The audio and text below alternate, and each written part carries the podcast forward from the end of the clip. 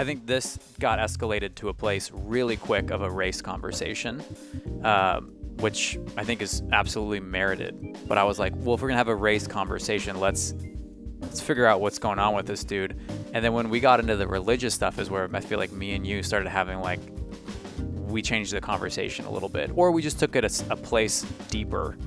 I think that uh, I think that this event sits at the center of a Venn diagram Mm-hmm. that is uh, race related, um, open, openly racist, openly sexist, and openly evangelical Christian. I think it's I think Yeah. it's a really ugly three way Venn diagram, and this guy is right in the middle. Of I it. think that's a perfect place to start the conversation right there for Yeah. us because I think there's something that the general population doesn't understand about evangelical Christianity and the way it nurtures an unhealthy sense of sexuality that unless you've experienced you would not understand it you mm-hmm. know? So that's where i feel like it's easier to harp on the racism aspect of it because fetishizing asian women is obvious and clear. You don't have to have any particular set of experiences to to see that that is at play. Mm-hmm. I think the thing what I wanted to talk to you about and why why we decided to have this conversation so you know impromptu is because we've covered evangel- evangelical sexuality in the past. Mm-hmm. And it seems to be a huge issue that is now manifesting physical violence. Yeah, and people people aren't talking about that enough because this is problematic of the way Christians and young male Christians are raised mm-hmm. to not accept their sexuality and to put heaping loads of shame on any sexual desires, yeah. even straight sexual desires. Yeah, just normal- just any, just yeah, anything, average, yeah. masturbation, whatever. Um, the language and the condemnation is so strong that it's not surprising that people like this exist. Yeah. Well, I mean, the purity culture has led to a lot of self harm and suicide throughout Yeah. the years, for sure. And this is just a. I mean, I like uh, it, it's it's an extension of that. Right. It's like a far more like brutal. You know, it still involves the taking of life, but for whatever reason, he focused it outwards. once I started reading about his religious history, I'm like, this is systemic to our religion, Yeah, to the way I- that I we agree. raise people. I was, I was like, I think that is the root cause more so than, uh, you know, patriarchy, more Mm-hmm. so than white supremacy. I'm like, this has Christian sexual morals written all over it. Our shame culture. I mean, to me, I'm like, that is a driving cause. I just know that's a less talked about Yeah. symptom in society because we're more like you know white male racist sec- like no, I, I, I'm of the opinion that this has all the makings of a. Uh, this to me feels like a.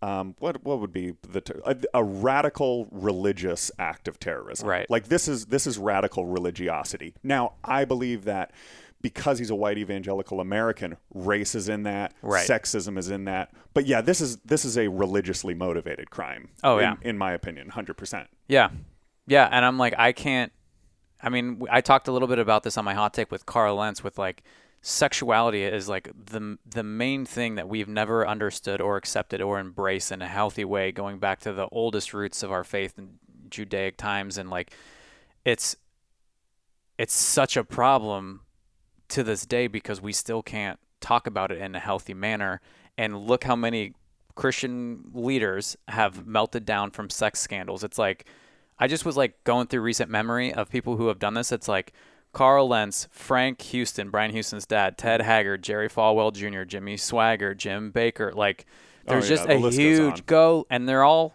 white dudes Mm-hmm. um, with so much power and an inability to embrace their sexuality, Mm-hmm. And they have dehumanized women. Yeah. Because all those churches are male dominated. Women are always looked at as supporters, as as looked at something you you get and you mm-hmm. attach to yourself and you use mm-hmm. to level up your ministry, to justify what you're doing. To I mean, that's why I was just like, oh, this is all the paintings of like the evangelical perspective of women and sex. This is what creates a mass shooter Right. like this.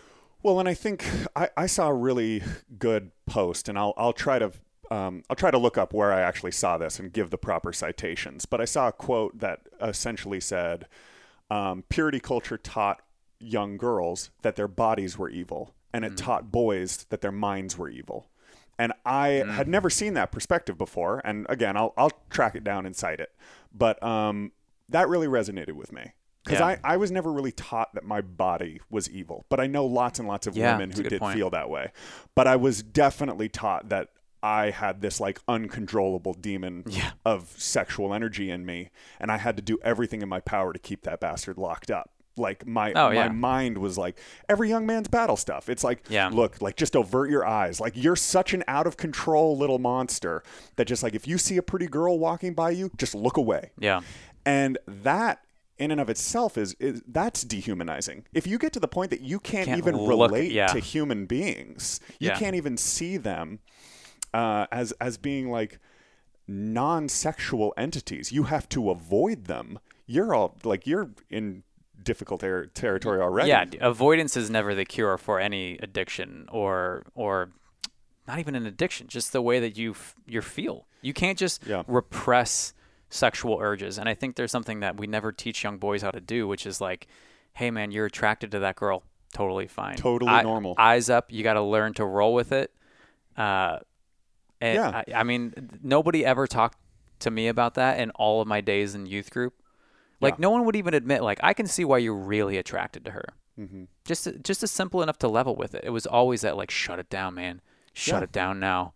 Like you can't even think about it because if you think about it, you've already committed the sin. I mean, I don't think this kid was a sex addict because I don't think he's having a lot of sex. Like, I, I mean, I, I could be wrong. It would make sense that he would label himself as. I could that. be yeah. wrong, but yeah, in the culture, there is this thing of like, well, I'm a sex addict. Like, no, man, you're super horny. Yeah. You're probably addicted to porn. Like that, that might be a factor. I mean, like, I can't say that for sure, but just statistically, like, But could that's be. I think the heightened language is something that the is- addicted to porn. Yeah, well, yeah. It's just like, do you do you go out of your way to? Are you sacrificing jobs? Yeah, are you yeah, not yeah. sleeping? That's what addiction does. You start sacrificing good things for this. You start like becoming less That's healthy. true.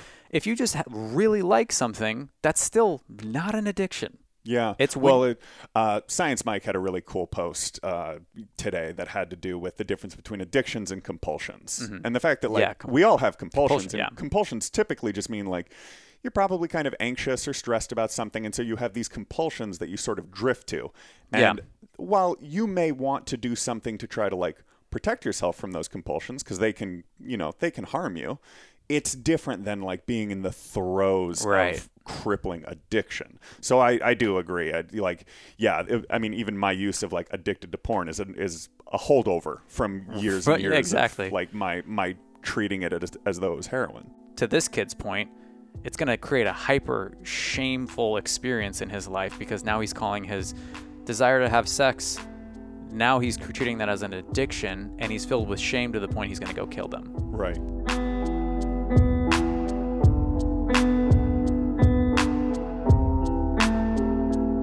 Young, you're taught that these are your sisters in Christ. Yeah. And then you all start getting older, and all of a sudden you're like noticing your sisters, and you're like, Yeah. "What the? Heck? What is wrong with me?" And if nobody is having conversations with you about like this is this is actually all very normal, Yeah.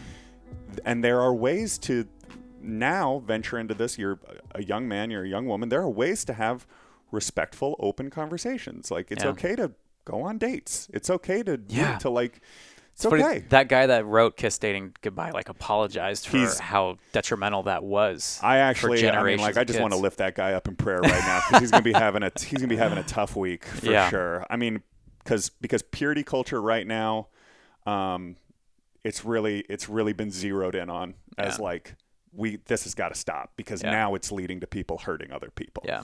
Um, so I guess that that seems like a natural segue into maybe you know the this final chapter, which is like obviously we can continue to speculate and talk nitty gritty, but like we're a couple of white guys and we're not really all that involved in the evangelical church.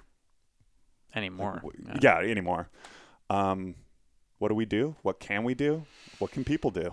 I mean, I do think that within the evangelical church, again, we've got this three headed beast of racism, sexism, and I mean, now there's kind of this weird thread of nationalism that is, it's all kind Yeah. of like wound together in, Yeah. in deeply religious language. So everything is just seen as Christianity. Right. But it's all like tied up together in a, I just think there's power in the conversation. It would have been wildly healing for me. Uh, I was vehemently defending my virginity in high school because people were like, pastors in church were like, you got to save it for the one. And it's just like such an epic failure if you can't look at your wife on your wedding night and be like, baby, I waited, you know? Um, I think we need to raise up people who have stories where they're like, hey, man, I wasn't a virgin when I got married. It was A okay. mm-hmm. It was fine. I mean, we just need to celebrate stories of the opposite side of things and be like, yeah, you guys can wait, but you can also not wait. yeah. And there's good and bad to everything, but it's better to have integrity and fuck up than it is to white knuckle your morality Yeah. in the hopes of some futuristic reward. Yeah. So I never had a pastor tell me, hey, man, I had sex before marriage. Hmm. Might have been even with my fiance, you know what I mean? Or the, you know, before we got married. Yeah. You know what? You know what God did about it? Nothing. Yeah. You know what I think he's going to do when I get to heaven? Nothing.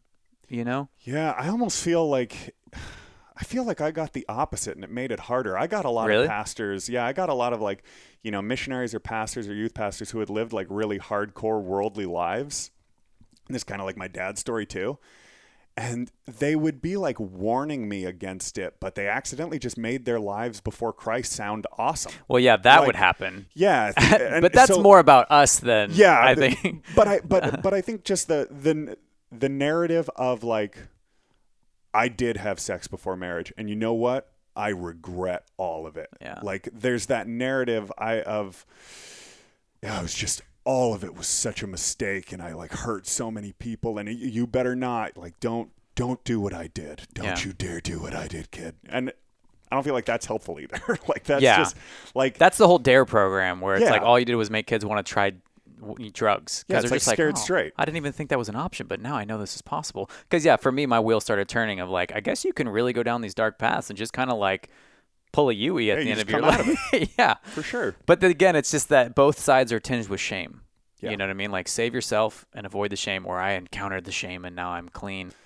I wish I had gotten the conversation when I was younger that um, my sexuality had a lot less to do with pleasing or displeasing God. Like if I was sexual, I wasn't running the risk of hurting God, Yeah. but I might be running the risk of hurting other people.